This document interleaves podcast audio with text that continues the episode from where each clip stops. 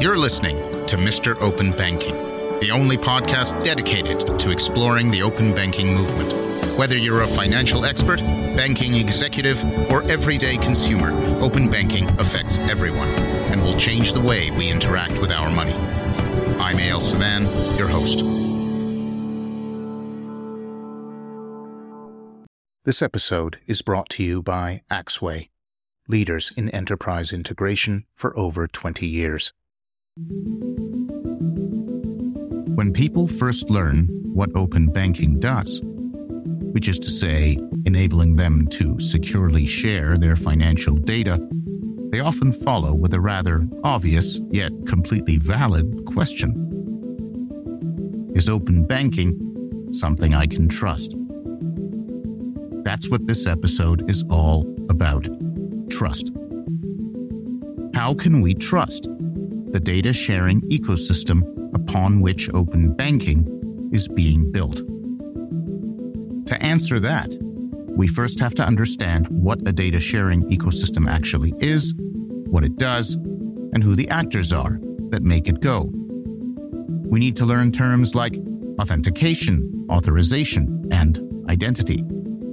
And we need to understand how these work together to put you in control of your data.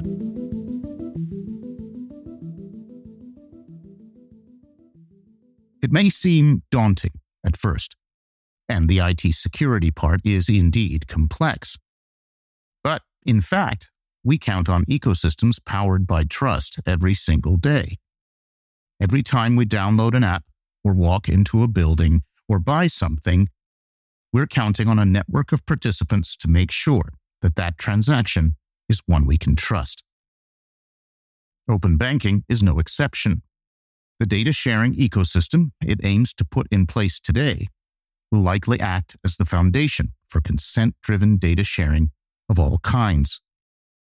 So getting it right is critical, not just for the short term, but to rightly steer the evolution of the internet itself for decades to come. A good place to start is with a better understanding of how exactly trust operates in the open banking world. For that, we could not ask for a better teacher than today's guest. Ralph Bragg has been at the technical forefront of open banking initiatives around the globe. He is an internationally renowned expert in open banking technical standards and trust frameworks. In 2016, Ralph co-founded Raidiam, a company with a very unique specialization, creating the world's smartest, most trustworthy data sharing ecosystems. As a pioneer of open banking security, he created the official security profiles used by both the UK and Brazil, and designed the trust framework and accreditation platforms that sit at the heart of both ecosystems. Representing Raidiam, Ralph is a vocal member of numerous consumer, fintech, and security advocacy and standards development bodies, including the OpenID Foundation and FData, where he is considered one of the foremost global experts on how to build ecosystems we can trust. Ralph, thank you for joining us. Oh, thank you very much for having me, EL, and it's a real pleasure to be here. Let's start at the beginning. What exactly is a data sharing ecosystem? A data sharing ecosystem, as we like to define it, consists of a number of participants that all have to come together to serve a particular role and to serve a particular function in order to enable data to be shared between holders of that data that are usually acting as custodians for owners of that data, people like you and me, and potential service providers or data consumers that wish to build propositions to ultimately serve the benefits of consumers that is enabled and empowered by that data. So you have participants in the form of data providers, data consumers, and they're exchanging data with the consent of the people that data belongs to. Is that about right? That's 100% correct. All of these participants all have a different view of what it is their data sharing ecosystem is. Banks, well, they've got a view of customers. They have a view of their customer and their customer relationship. But they've also now got this new entrant, these service providers that they need to interact with. Those service providers, from their point of view, need to be able to interact with a number of banks. And they also have their own relationships with their view of customers. Customers have got their own view of what their data sharing ecosystem is. They, for example, might have one bank or two banks or two providers of data, and they wish to share that information with one service provider or data consumer. Or they may wish to share that with multiple service providers or data consumers. Whoever is responsible for setting the rules or the technical standards and deciding who is inside those data ecosystems has another view. So the ecosystem controller has a different view of their data sharing ecosystem. They need to know who are the providers. They don't necessarily need to have a relationship with the bank's customer. They don't need to have a relationship with the service provider's customer. So they, again, also have a different view of what a data sharing ecosystem is.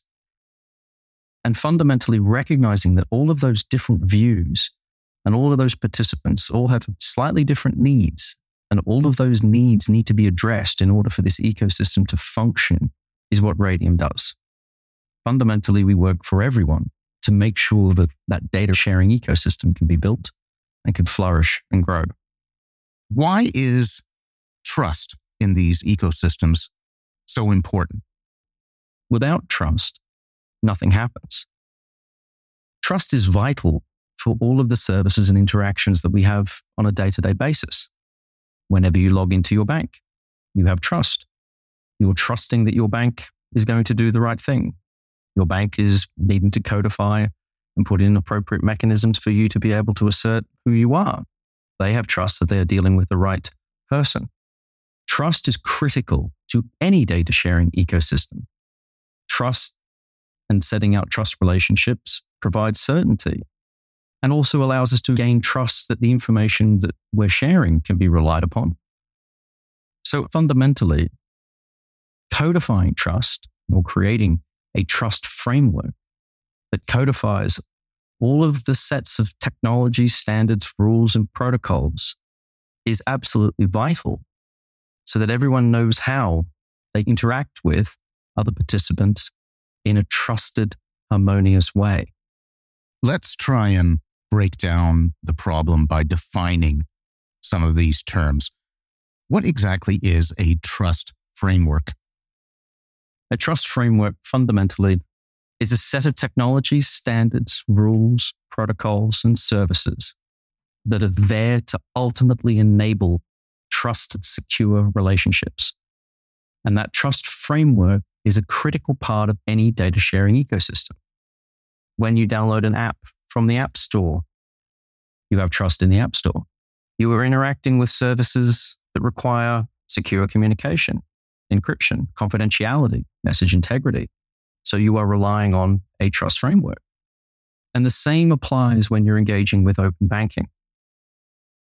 The trust framework that exists at the core of any data sharing ecosystem, no matter how wide and no matter how many participants, needs to underpin the relationships and integrity of those relationships so that an ecosystem can thrive. What is a trust authority? Is that the same as the controller role you described earlier? Not necessarily. A controller role is a trust authority. But that trust authority can also be responsible for enabling other trust authorities to partake in an ecosystem. Or it could be responsible for reflecting information or attributes that it is fundamentally not responsible for, but is necessary information that needs to be relied on for other participants to have trust in each other. For example, in the UK, the Open Banking Implementation Entity is a technical controller of an ecosystem, but it is not the regulatory authority. It is not the trust authority for banks, and it is not the trust authority for fintechs. That is the role of the Financial Conduct Authority.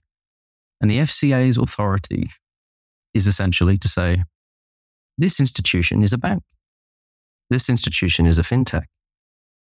And that information is absolutely vital for banks to know who is to be trusted and to perform what functions, and also to enable fintechs to be able to accurately identify and find that a participant they're talking to is an authorized bank. That is a trust authority. The Open Banking Implementation Entity simply is responsible for reflecting that information technically and assuming that responsibility for making that information available easily for participants to consume and rely on. In some markets, the trust authority is the ecosystem controller.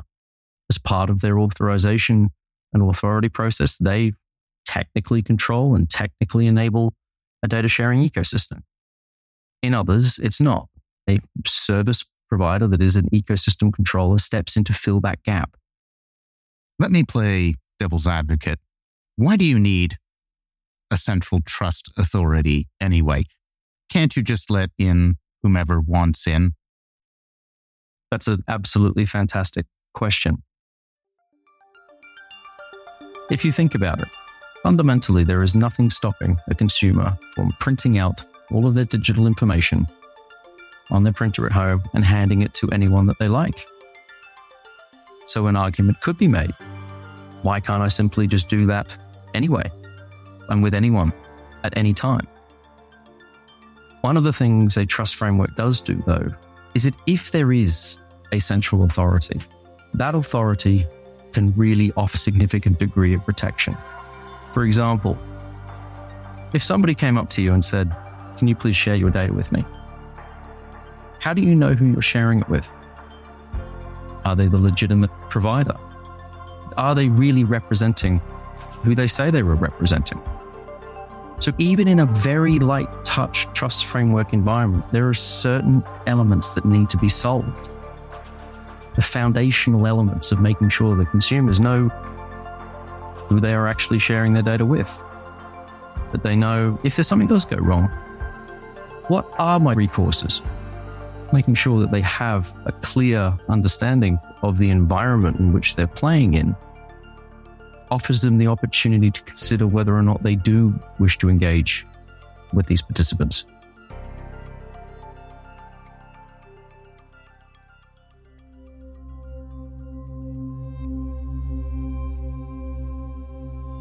A data sharing ecosystem, a term which may seem bewildering at first, is nothing more than a network of participants who want to share data in a way they can all trust.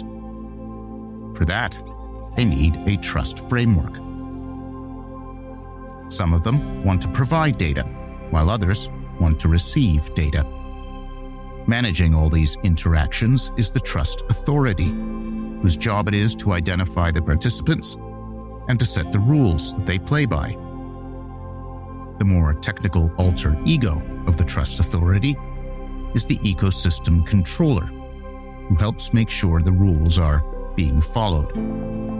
These rules and the standards and protocols which express them in code form the basis for trust in the ecosystem, such that the participants can feel safe sharing their data. Now that we have a general understanding of what a data sharing ecosystem actually is, let's go one step deeper and start to explore what it does.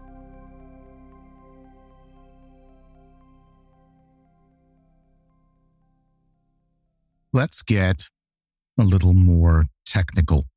There are many terms in the realm of IT security, data sharing security, that are often confused. So let's try and demystify some of these terms. Let's start with identity. What exactly is identity in the context of a trust framework? Identity, or an identifier, is something where a participant within a trust framework is claiming to be. They are claiming to be an identity. And an identity could be anything. An identity could be a name.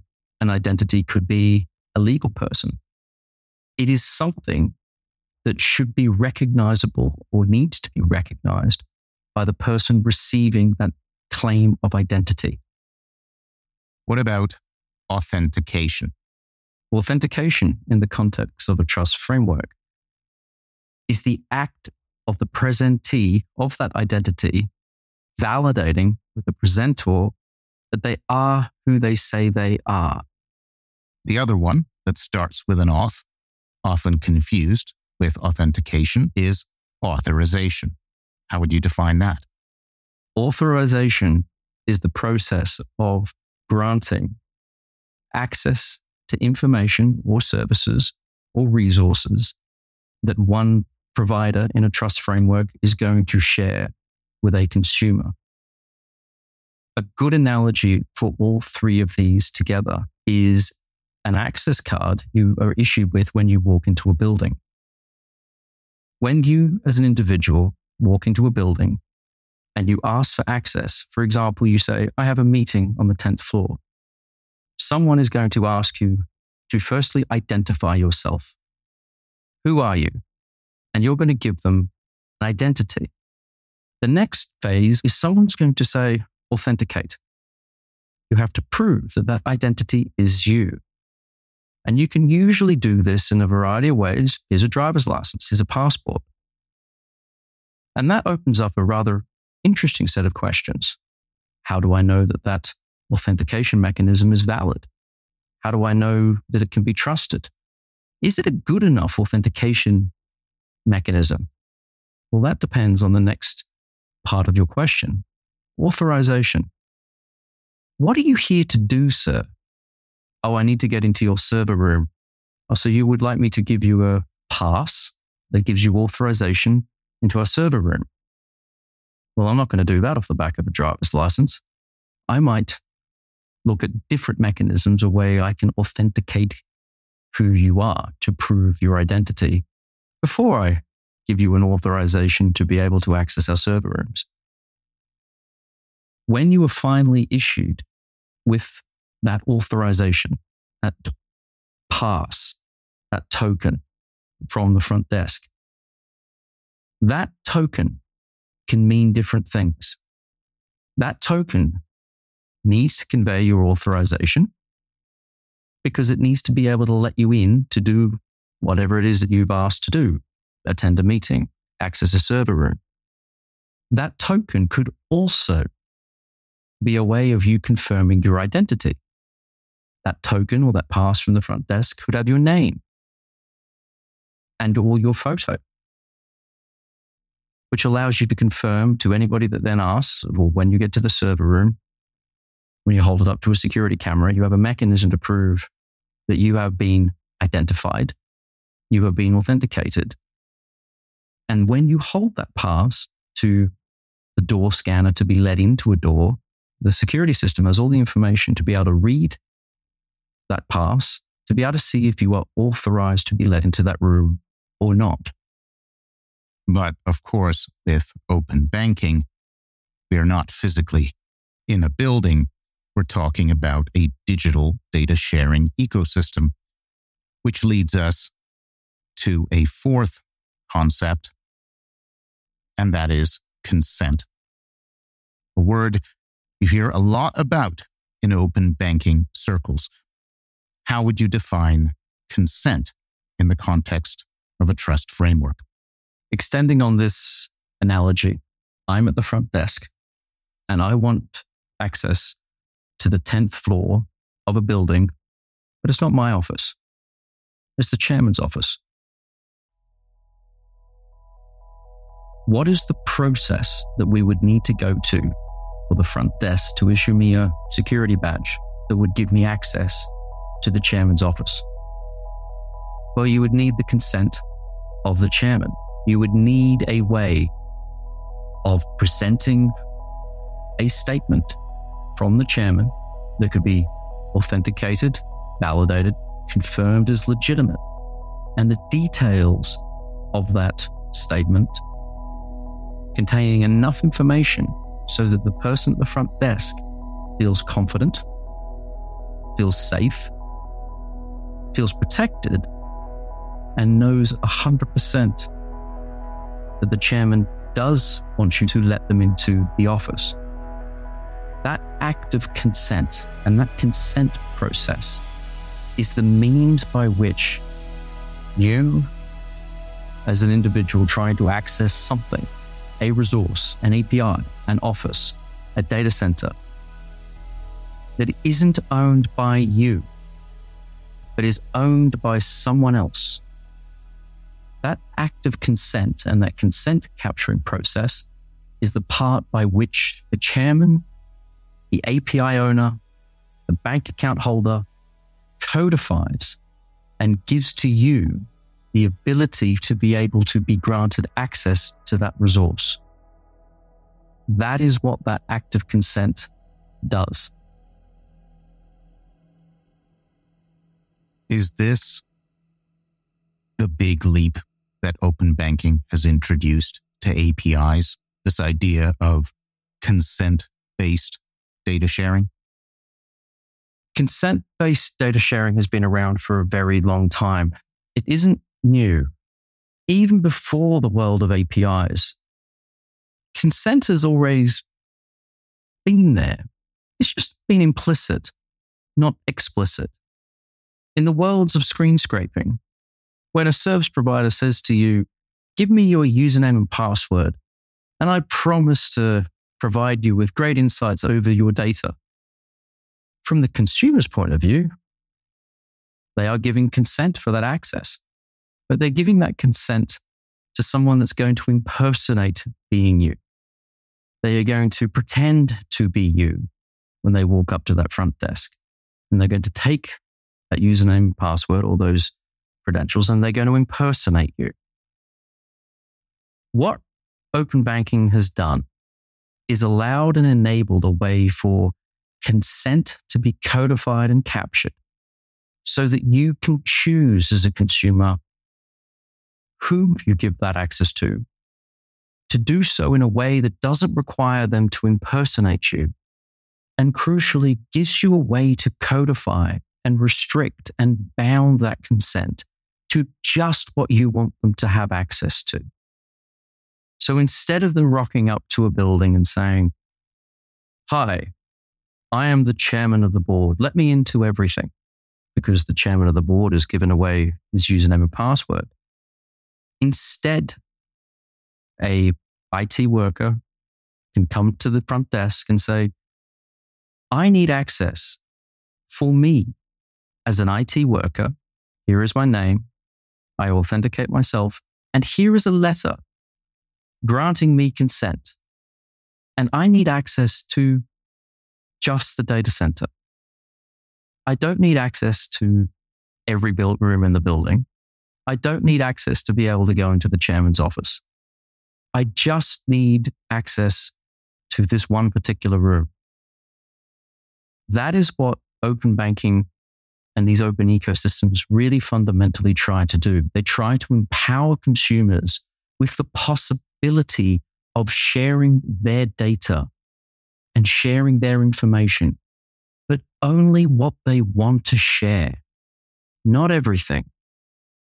So in open banking, when I grant some fintech app permission to go and retrieve my data from my bank, I am granting them consent so that they don't have to impersonate me, right? Fundamentally, that is correct. However, I'm going to call out a couple of key distinctions.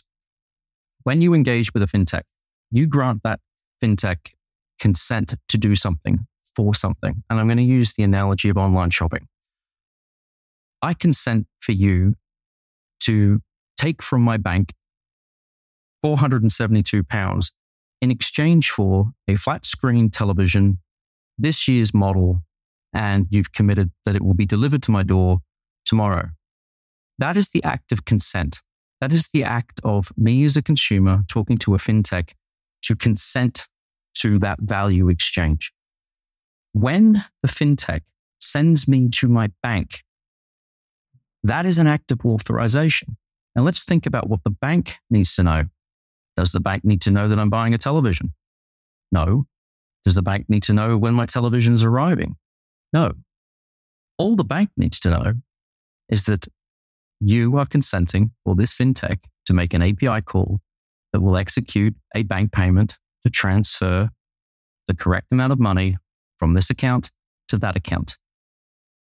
And you grant authorization for that bank to issue a token for that to occur. You as a consumer then take that token back to that fintech and you say, here is the token. That token will allow you to initiate that bank transfer for the sum of money. And that is the end of the journey. Each party has the mechanism to identify each other, to authenticate each other, to convey a mechanism of authorization, whilst ensuring that only the minimal amount of information needs to be exchanged between those parties for that interaction to take place.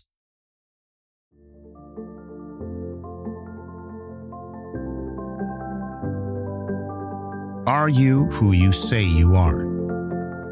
Are you allowed to do what you want to do?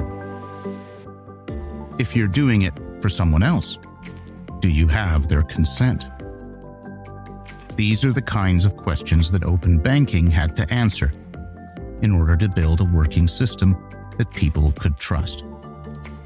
Thanks to Ralph and other pioneers, they have largely been answered. Today, there are proven, scalable mechanisms for defining someone's identity, what they are entitled to do, and on whose behalf they are allowed to act, putting consumers back in the driver's seat. And best of all these mechanisms, like digital certificates and public key infrastructure, are based on open standards. Standards that no one owns, but anyone can use. There is no longer a need to impersonate other people's identity, or to worry about granting consent, or to give away access to all your information at once. In the world of open banking, data is only shared if it needs to be shared.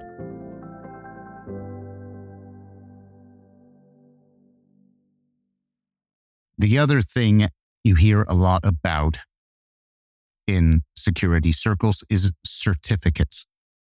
What role do certificates play in these interactions you're describing? Certificates, love them or hate them, have been around for a very long time and perform multiple functions within a data sharing ecosystem because they can be used for both the act of identification and the act of authentication and a means to sign a document or a message that can be used for authorization. Which altogether can be combined to capture a consent. Absolutely. How do the participants in the ecosystem get these certificates? Is that where the trust authority comes in? In the United Kingdom, the Open Banking Implementation Entity, as part of its services to participants, can issue digital certificates. That is a tremendous advantage for these ecosystems because it provides a one-stop shop for participants to be able to enroll in an ecosystem, set up all of their identities, and then create the technical means for those identities to interact within an ecosystem. Other markets, they operate in different ways. For example, you may have to enroll in the ecosystem, but then go to an external certificate authority, reprove your identity, and then be reissued with a different set of certificates.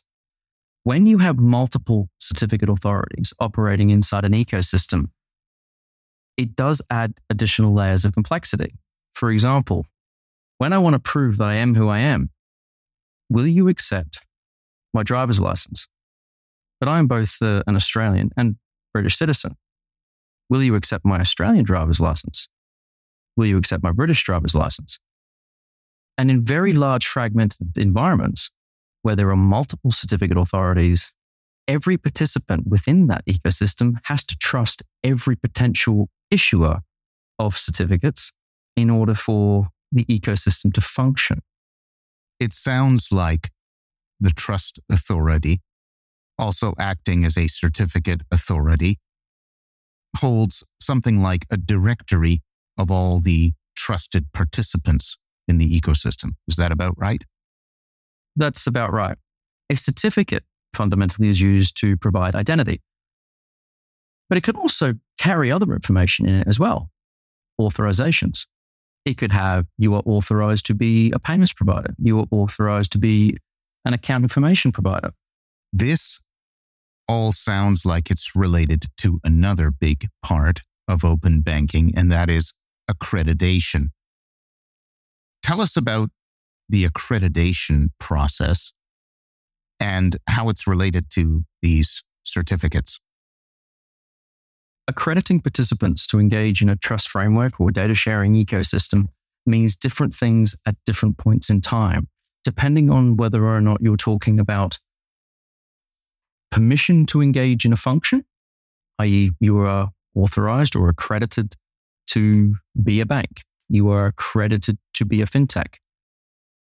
That doesn't necessarily mean that they are going to be good citizens inside a data sharing ecosystem. And so in most of these markets, there is another layer of accreditation or technical accreditation, which is performed to ensure that that participant knows how to interact inside a data sharing ecosystem for the roles that it is authorized or accredited to perform. And in most markets, they are very distinct concerns. The models used for the trust framework can vary from one region to another. You've written about different models, such as the super aggregator model and the federated model. Can you give us an idea of the differences between those two? In an aggregator model, all of the information funnels through, funny enough, an aggregator, a central authority. So think of it like a hub and spoke. It might sound simpler, but it has a lot of drawbacks. For one, if you wish to change anything, you're constrained because all of your information must flow through a central source. Your ability to innovate and grow and develop is constrained by how fast that central source can cater, evolve, and fundamentally, all of the other spokes in that hub and spoke model can move. In a federated model, in an open banking model, in an OpenX model, the relationships and the data exchange happens between a data provider and a data consumer directly. So if that data provider and data consumer come up with a great new idea or a new business proposition or something that they could do differently than anybody else, they can, because that relationship is direct. Some people propose that a data aggregator model might be quicker, it might be cheaper, and in some cases they're right. If you have a very specific use case and you know exactly what you're supposed to be enabling, sure, get a super aggregator to go and do it. But if you're trying to enable a world of possibilities where you might have some initial use cases, but you're looking for genuine innovation, you're looking for participants to see opportunities to evolve the services that they provide outside of that initial use case, then the only way to operate is to enable a federated ecosystem. The analogy I always use is the internet. The internet is a federated network. It's a network of providers and it's a network of consumers, you, me, all these different service providers, and they all work on the same principle. You have discovery services that say, hey, these are all of these organizations out there, Google, Facebook, Amazon, take your pick. This is a mechanism which you can use to discover all those different providers out there. You type in Amazon, it just works. Something is telling you, hey, you want to talk to Amazon? Amazon servers over there. There is a digital certificate that sits in front of that that allows you as a consumer to say, yeah, I am really talking to Amazon. What you then do with Amazon or what you do with Google, that's between you and Amazon and you and Google. And you two are free to innovate that relationship however you see fit. So you can have your cake and eat it too. A federated model that supports point-to-point connections, but still governed by a central trust authority. You are absolutely 100% correct. And that is the world and the model that Raidiam believes in. We believe fundamentally and passionately that these models and these ecosystems can be created, can be governed, but can still have that room for innovation, growth, and development. It is very much possible to have your cake and eat it too. I want to be clear. What you're describing is not hypothetical or science fiction. This is what you've actually built for the UK, for Brazil, and what is being built elsewhere. You're absolutely right. This is available now and is being done now. Federated networks are being created that enable these worlds of possibility all over the place. The UK, Brazil, twice, Australia, twice, and now also inside large corporations. This recognition of the power of relationships and consumers that can have easy access to their data and the potential that that unlocks is being embraced in boardrooms all around the world. And it's no longer a question of, can this be done? It's no longer really a question of, how do you do it? That's all gone. Those challenges of how do we make these things work, that's the real gift that the UK gave to the rest of the world. It puzzled out those challenges. It designed and experimented until it got it right.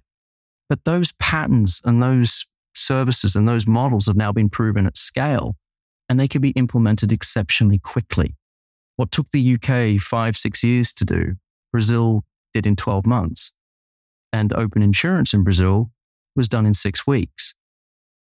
So people are no longer spending their time working out, how do I make this possibility? Now everyone just concentrates on what they want to do with their ecosystem, not how do they get one going.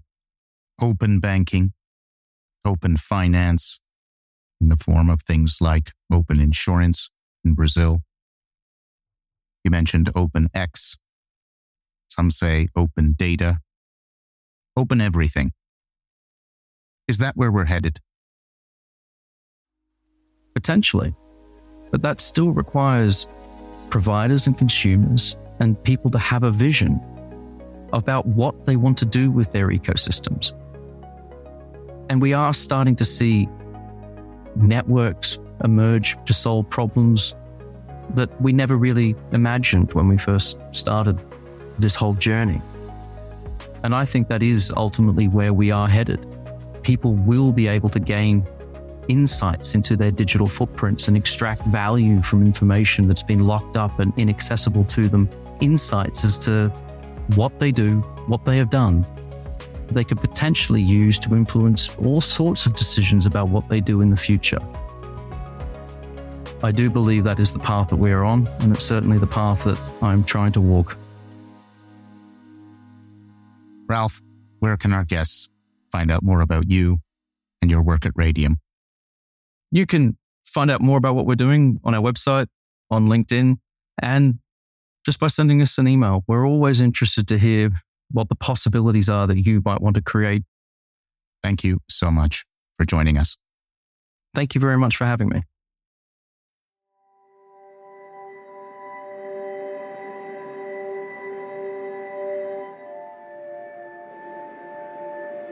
It goes without saying that trust is fundamental to the very concept of banking.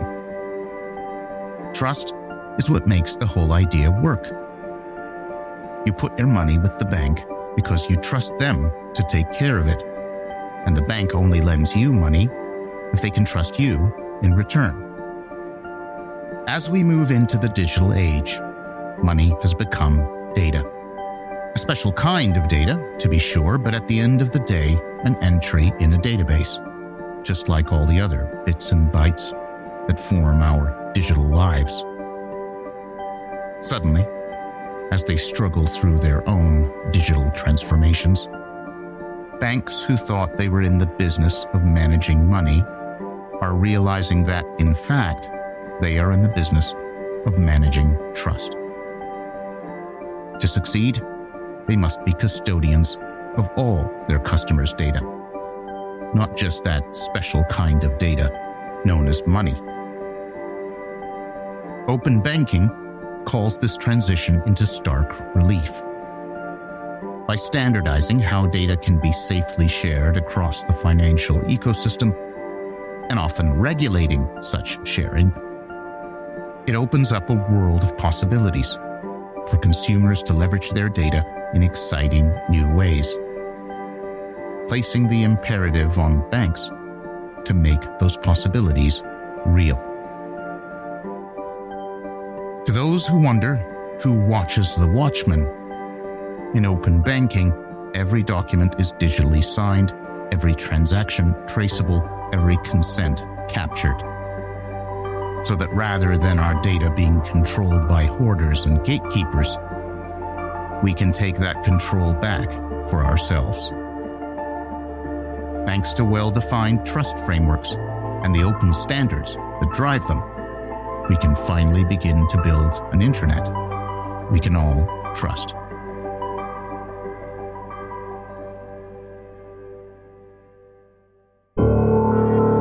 Thanks for listening to Mr. Open Banking, the podcast that explores the ongoing evolution of open banking and its impact on our lives. Make no mistake, the rise of open banking is going to change financial services forever, and we will be covering that story every step of the way. This is your host, Eyal Sivan. Until next time.